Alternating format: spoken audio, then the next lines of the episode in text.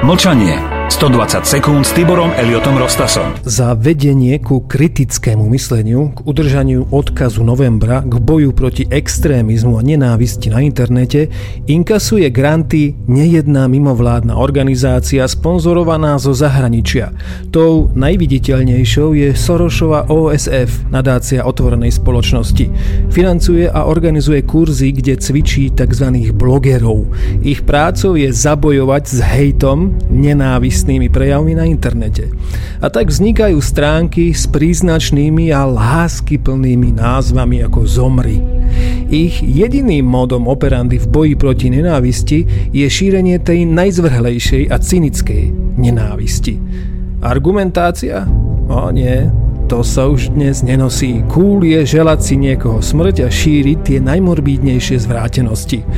Komentáre ľudí v tejto dehumanizovanej stoke sa v ničom nelíšia od tých najhorších možných prejavov deviantov a psychopatov. S podporou tri celé štyri milióna eur od nadácie otvorenej spoločnosti s požehnaním ich hlavy štátu, schvaľujúcej obsedantné špicľovanie a udávanie, sa táto smutná realita mení na vzorovú a nasledovania hodnú činnosť. A tak nám blogerka ako Lucia Anđelová z Osme píše: Alexandrovcov papajú rybičky. Ďalší symbol komunizmu padol do mora. Okrem tejto neľudskosti sa Anďelová ako prívrženkyňa satanizmu aj fatálne mýli hneď v dvoch veciach.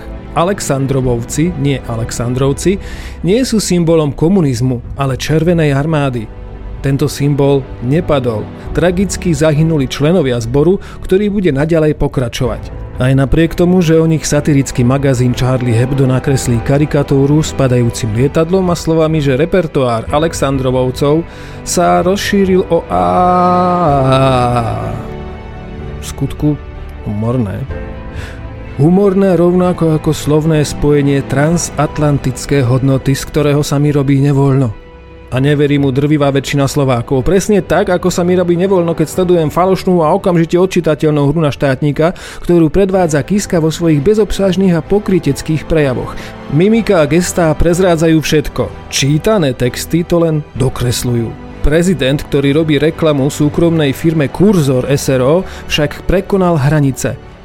Valí sa na nás ničota. A tak ako vždy v histórii, drvivá väčšina to ani netuší. Vie o tom približne dvadsať percent populácie a práve o toto kritické percento sa dnes zvádza neľútostná vojna. Neunikla nám jedna drobná zaujímavosť. Na webových stránkach portálu Pluska, patriaceho finančnej skupine Penta, sa len nedávno uskutočnila anketa. Na otázku "Ako vnímate napätie ú es á s Ruskom?" odpovedalo približne tisíctristo ľudí. Výsledok? päť percent si myslí, že oba štáty by sa mali spamätať.